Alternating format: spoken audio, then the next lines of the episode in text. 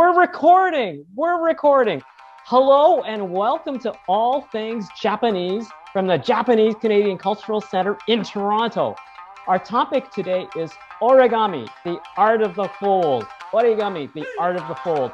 My name is John Ota, and I serve on the art committee and the board of the Japanese Canadian Cultural Center. Thank you for joining us. This month, until April the 22nd, the JCCC Gallery is presenting Origami, the art of the fold with exhibits from the origami of Miya Turnbull and Mui Ling Tay. And the JCCC is holding a reception to celebrate this origami exhibit on Sunday, April 3rd at 2 p.m.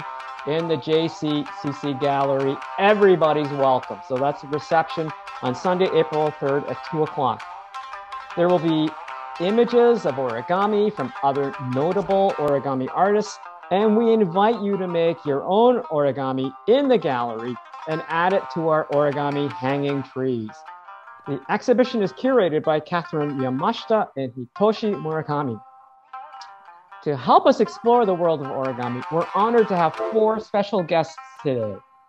Catherine Yamashita, curator of the exhibition and a JCCC art committee member, Miya Turnbull, artist from Halifax, Nova Scotia, Mui Ling Tay, artist from Toronto, and Kaz Shikaze from Toronto. Our first guest is Kathy Yamashita. Kathy, thank you so much for joining us today.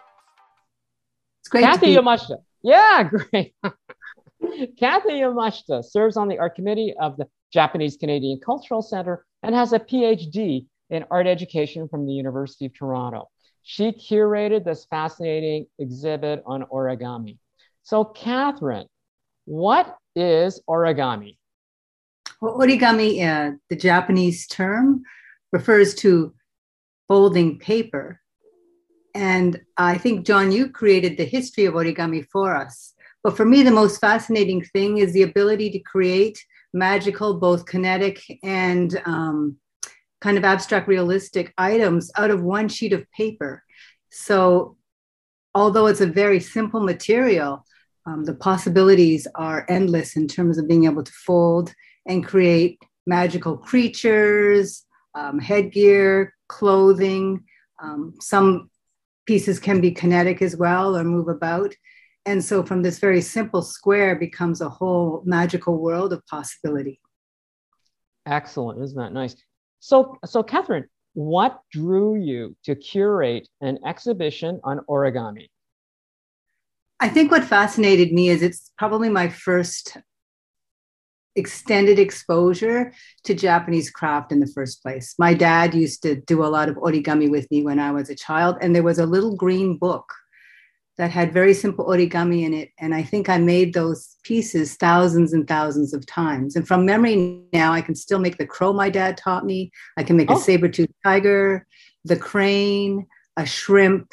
We just spent hours making them, and it was just so much fun and kind of magical. And then I do remember as I got older, I had to go to brownies and scout forums, and I was, you know, teaching other children how to do origami. So for me, for a personal perspective, it's always had a very um, strong um, connection to me in terms of my craft and my heritage. And my children, both, of course, um, create origami too. So it's kind of a family thing we do.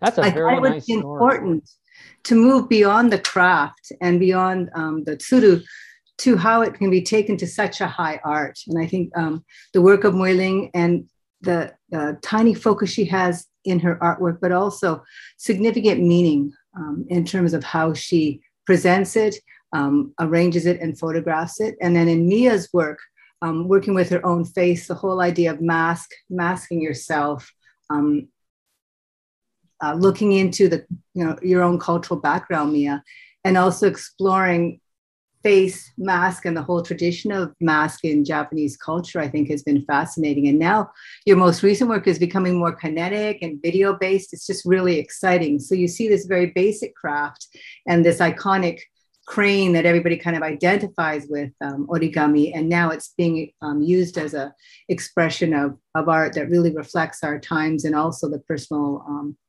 expressions and statements of an artist of art Catherine, That was amazing. Thank you so much. Thank you for your insights into origami. And thank you for curating this exhibition along with Hitoshi. Thank you so much. Thank you. Very well. Our, well, uh, thanks. Our next guest is Miya Turnbull. Hi, Miya. How's it going? Hi, I'm doing good. Thank you. That's great. Thank you for being here. Miya Turnbull is an artist living in Halifax, Nova Scotia. Miya is a Yonsei, that's fourth generation, mixed Japanese Canadian, originally from Alberta. She received her Bachelor of Fine Arts from the University of Lethbridge and moved to the East Coast 20 years ago, where she lives with her husband and daughter.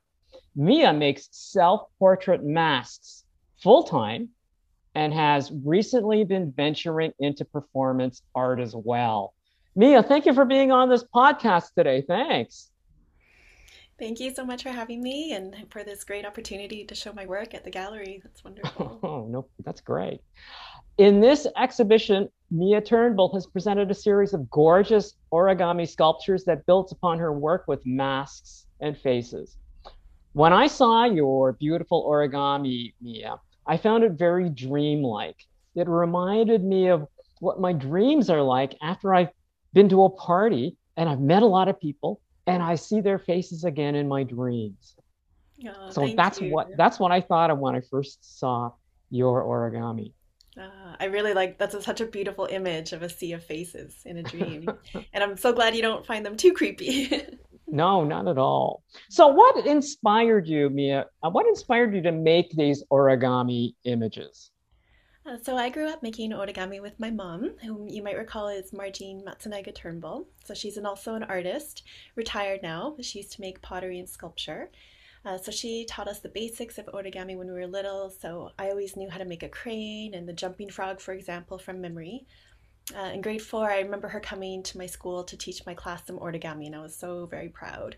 Um, so it's just always something I've done with any scrap of paper or a gum wrapper. And I've also been very happy to teach it here at local schools in Nova Scotia. Um, so I began this particular series of self portraits last year. Um, my brother Adam posted a video for the St. Albert Children's Festival website. They were doing some virtual programming during the pandemic. And for Children's Day in Japan, my brother thought he would do a video showing how to make an origami butterfly. And this was a different pattern than I knew from before. So I grabbed some scrap paper and but it happened to have my face on it and i thought it'd be so cool if the wing uh, if the eyes would end up on the wings um, the face got folded up into the design um, so it didn't quite work out as I thought, but then I had the idea that I could actually map it out. And so I used Photoshop to kind of rearrange my features on the piece of paper. And then when I folded it, the eyes would end up on the wings. And it turned out so, so cool that I had to try all these other designs too. Oh, that's wonderful. That's a that's a very good story. Thank you, and uh, I certainly appreciate it because I've seen the uh, your origami. They're they're so beautiful. What do you think about when you make these origamis? What goes through your mind? well, I have a lot of fun tweaking my photo so that the features line up um, in interesting ways on different designs. But the end result is not only the folded paper design, it's also how I can use them as masks. So because my primary work is with masks, it's inevitable that these designs were also an interesting way to change my features or to obscure my features either partially or entirely. So I, I especially love the interactive pieces the most, such as the Paku Paku, the fortune teller one. Um, my daughter used to make these obsessively a few years ago, and she'd always draw a face on them so they'd become little creatures. So I was really inspired by that too. And when looking for the next design, I knew I had to do my face on one of those. And then by opening and closing it, um, I could show different expressions, which I really love. And once I finish one design, I'm always searching for the next potential one. Very nice. Very nice. Uh, do you ha- have any revelations from this experience of making origami for this exhibition? Well, I feel such a connection to my Japanese Canadian heritage when I make origami. A lot of my mask work explores identity, especially as half Japanese. So, this is another way I can dig deeper into this, and a really wonderful way for me to connect to my heritage and childhood. It's also interesting for me to realize origami as a form of sculpture and another medium to work with. And I have a lot of respect for people who can make up their own design and make these really complicated forms. And that to me is a form of genius. Right, yes. I guess. So, can you please tell me about the work that you do with masks? We really enjoyed seeing your masks at a previous exhibition of the Japanese Canadian Cultural Center. So, would you please be able to tell us some more? Sure, thank you so much. Um, that exhibit three years ago was a pretty big game changer for me. Um, at the time, I wasn't making masks for several years since when my, my daughter was born, pretty much everything came to a grinding halt. But she got older, and Bryce Kanbara invited me for the show, and I knew what a great big space it was, so I knew I had to get back to work. So at the time, I had about 30 masks in my collection. So I applied for a creation grant through Arts Nova Scotia, and I was successful, and I made 30 more masks. That so in the end, I had about 60 masks to show. It got me working full time again in the studio, and I haven't slowed down since. So um, each mask that I make is a self portrait. I'm constantly making new variations which explore different ideas. So sometimes I'm changing the structure of the mask or I'm trying out different materials, but it's always my image that stays the same in some form. And that's where this origami series fits into my practice. So it's the same photo that's featured on my different masks is also the same one being manipulated and folded up into different shapes. Oh, that's that's wonderful. That's wonderful. Thank you for telling us that. Thank you for sharing your ideas about origami, Miya. We look forward to seeing more of your excellent artwork in the future. And Miya's origami are for sale at the Japanese Canadian Cultural Center Gallery. You can learn more about Miya Turnbull on her website. And her website address is miyaturnbull.com. So that's M I Y A turnbull.com. And she's also on Instagram. Her tag is at Miya Mask. So at M I Y A Mask. Great. Thank you, Miya. Thank you, John. Our next guest is Muiling Tay. Muiling, thank you for coming to talk to us today about your origami. Thank, thank you, you, for having me. I'm glad oh, to be here. Thanks for being in the exhibition. Muiling Tay is an artist, photographer, and poet of Japanese and Chinese descent. She produces art both traditionally and digitally, but at present she's best known for her miniature origami. Tay's origami began as photography props, sometimes accompanied by her poetry. In 2014, she transitioned to exhibiting and selling her original creations in public. Tay has exhibited her art through the Japanese community, the local Chinese and Korean communities, along with art galleries in Toronto and the United Kingdom. She's also been a teacher of origami, and you can learn more about Mi, Muiling Tay on her website. It's muiling.com. That's M U I L I N G.com. Muiling! Muiling! what inspired you to make these amazing miniature origami sculptures?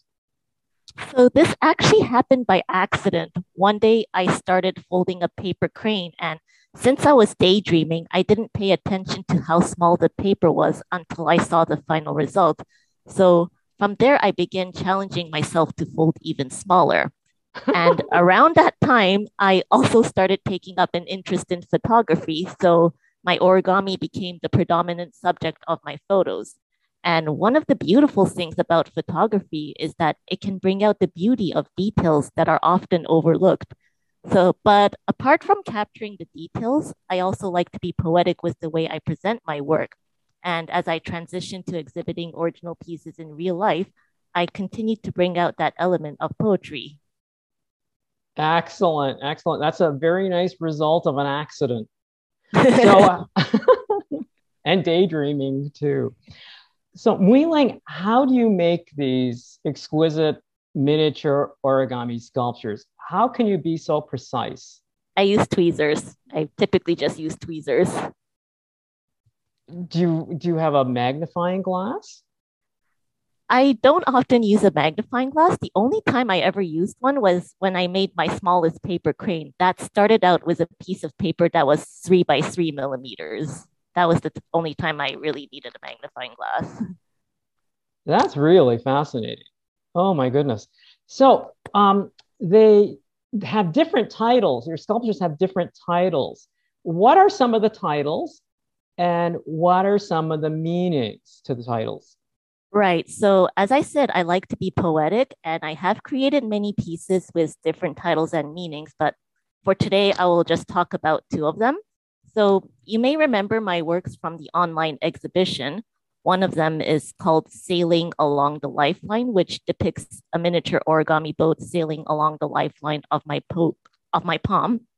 So, I'm sure that's pretty self explanatory. It's a narrative of a life journey through the origami boat on my hand, but sometimes I like to get more creative. So the other artwork I'd like to talk about is the one called Wish. And that one is a self portrait of myself blowing a dandelion, except the seeds are made up of paper cranes. And in Japan, the paper crane is a symbol of peace and good luck, with the belief that if you fold a thousand paper cranes, you will be granted one wish. While in Western culture, people blow on dandelions when they make wishes. Therefore, wish is based on the Japanese and the Western culture of making wishes. Oh, that's really fascinating. Thank you for telling us that. What do you like best about origami, Mui-ling? Okay, well, there are many things I like, but if I could think of one thing right now. So, from an early age, I was inspired by the legend of the thousand paper cranes and also the story of Sadako Sasaki, who spent her days in the full hospital folding cranes in hopes of recovering. And in fact, shortly after I began folding miniature origami, I remember one incident. There was this artist who I became friends with online. She was asking for prayers because her son's friend was very sick in the hospital. And when I saw her post, I pulled out my crane collection that I had since I was in grade school and I prayed upon each one of them for the boy to recover. And I also prayed upon the new miniature cranes that I had just folded at the time. And I took a picture of my entire collection and shared it with my followers, asking them to pray for the boy. So collectively, many people sent their thoughts and prayers for this boy. And my friend was very moved by my gesture that she told the boy's parents about what I did. And they were also very moved. And miraculously, the boy recovered very quickly and was dispatched from the hospital sooner than expected. So, ever since that day, I believed in the power of prayers and miracles. And I believe that origami has the ability to drive that hope. And this is part of the reason why I donate a portion of my profits to charities like Campfire Circle that has that similar purpose of bringing out joy and hope to children who have cancer. Oh, isn't that amazing? That's so wonderful.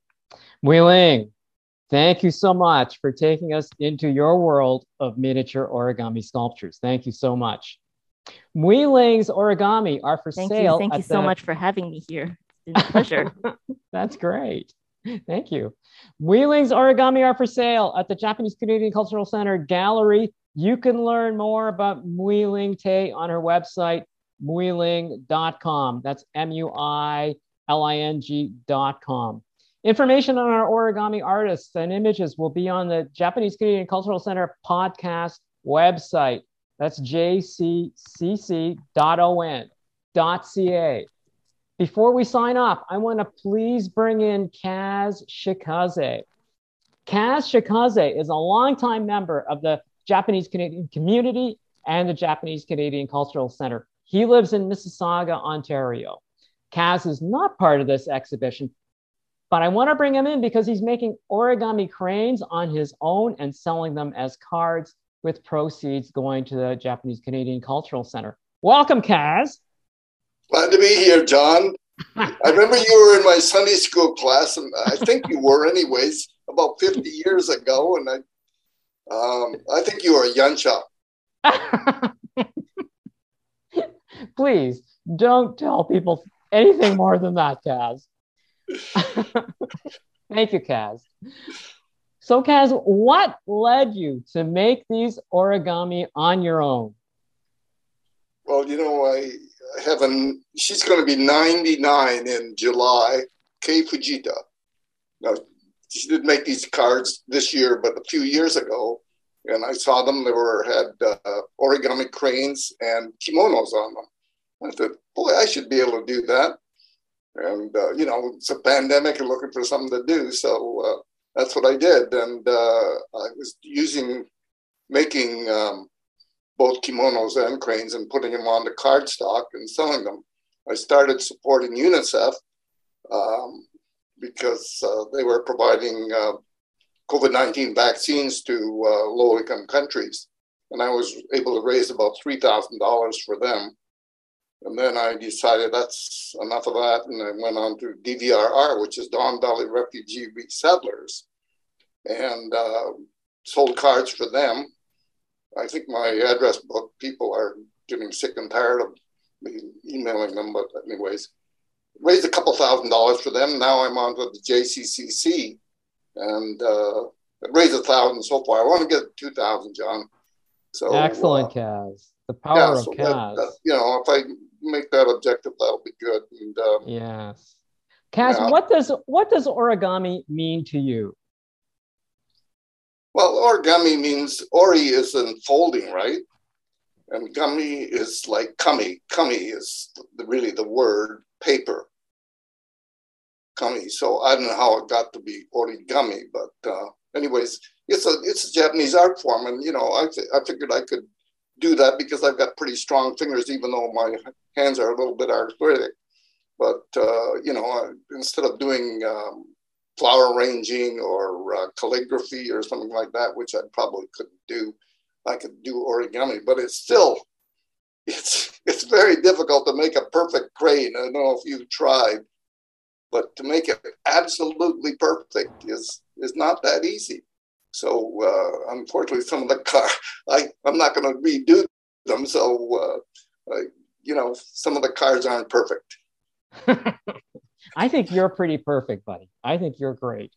Kaz, thanks for being here today. Thank you so much. In Glad conclusion, yes, great. In conclusion, I want to thank our guests today. Kathy Yamashita, yay. Miya Turnbull, yay. Mui Ling Tay, yay. And Kaz Shikaze, yay. We hope that you've enjoyed listening to this special podcast on origami, art of the fold. Thank you for joining us today. And please remember, this month until April the 22nd, the gallery is presenting Origami, the Art of the Fold, with uh, exhibits uh, from Miya Turnbull and Mui-Ling Tay. And please join us at the Japanese Canadian Cultural Center Gallery reception for the origami exhibition on Sunday, April the 3rd at 2 p.m. My name is John Ota, and this has been All Things Japanese from the Japanese Canadian Cultural Center. Yay! origami, yay! Yay! Yay! So Yay! Yay! Arigato. Arigato. Thanks for being here. Thanks a lot.